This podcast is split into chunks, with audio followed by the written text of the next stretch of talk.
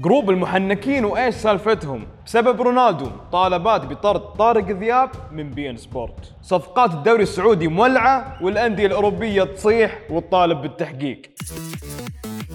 يا هلا وسهلا فيكم في برنامج مين مكسر الكورة. معاكم أخوكم شاري عبد العزيز. عشان تعرفون آخر أخبار الكورة تابعونا.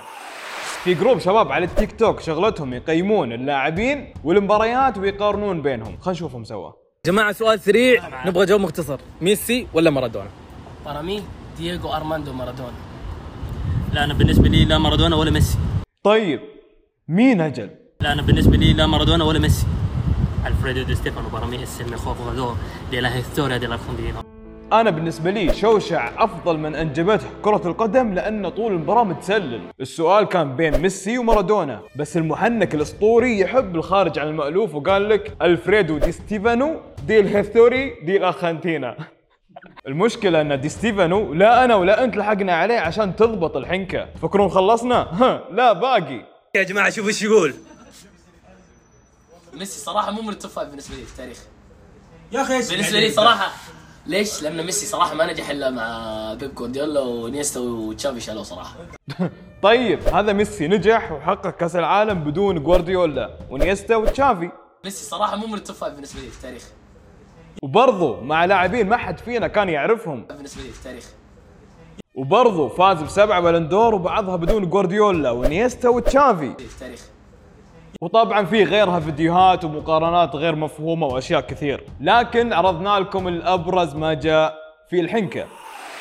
كثير من الناس قاعدة تهاجم محلل قنوات بين سبورت طارق ذياب عن آخر تصريحاته تجاه كريستيانو رونالدو بأن رونالدو شبه انتهى وأن مدرب المنتخب البرتغالي مفروض يعطي فرصة للشباب وما يجامل رونالدو بحكم أن اللاعب لياو له أحق من رونالدو بانه يلعب في هذه الخانة. وبعد المباراة سجل رونالدو قال طارق إن رونالدو سجل ضد أيسلندا لكن لو كان يلعب ضد منتخب كبير راح يلاقي صعوبات في المباراة.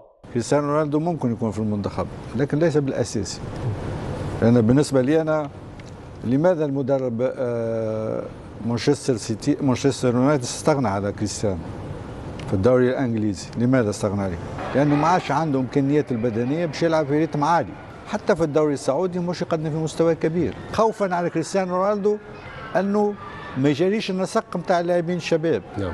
اللي فيه برناردو سيلفا وفيه آه، جواو فيليكس وفيه فرنانديز وفيه لا- في لياو. لماذا لياو على دكة الاحتياط؟ طبعا في شخص علق ويطالب طارق ذياب بانه يتخلى عن مكانه في استديوهات بين سبورت ويعطي فرصة للشباب. وأنا خوفي وقلقي إن بالأخير ذولي الشباب اللي بيجون بعد طارق. ما علينا. أنتم إيش رأيكم بالموضوع؟ بعد صفقات نادي الاتحاد كريم بنزيما وانجولو كانتي الأندية الثانية مثل الهلال والنصر والأهلي برضو شغالين على صفقات عالمية وشبه محسومة وراح تكون إضافة قوية للدوري السعودي والمنافسة راح تزيد أكثر وأكثر. صفقة الهلال مع روبن نيفيز وكوليبالي وصفقة الأهلي مع الحارس مندي والنصر مع حكيم زياش وغيرهم من الصفقات. نتمنى تتم هذه الصفقات وصدقوني الموسم الجاي الدوري السعودي بيصير من أقوى خمس دوريات بالعالم. وخلوا الأندية الأوروبية اللي تكلمت يسمعونا صياحة وهذه كانت آخر أخبارنا في برنامج مين مكسر الكورة. كان معاكم أخوكم شاري عبد العزيز. لا تنسون تتابعون حساباتنا في سماشي ونشوفكم على خير.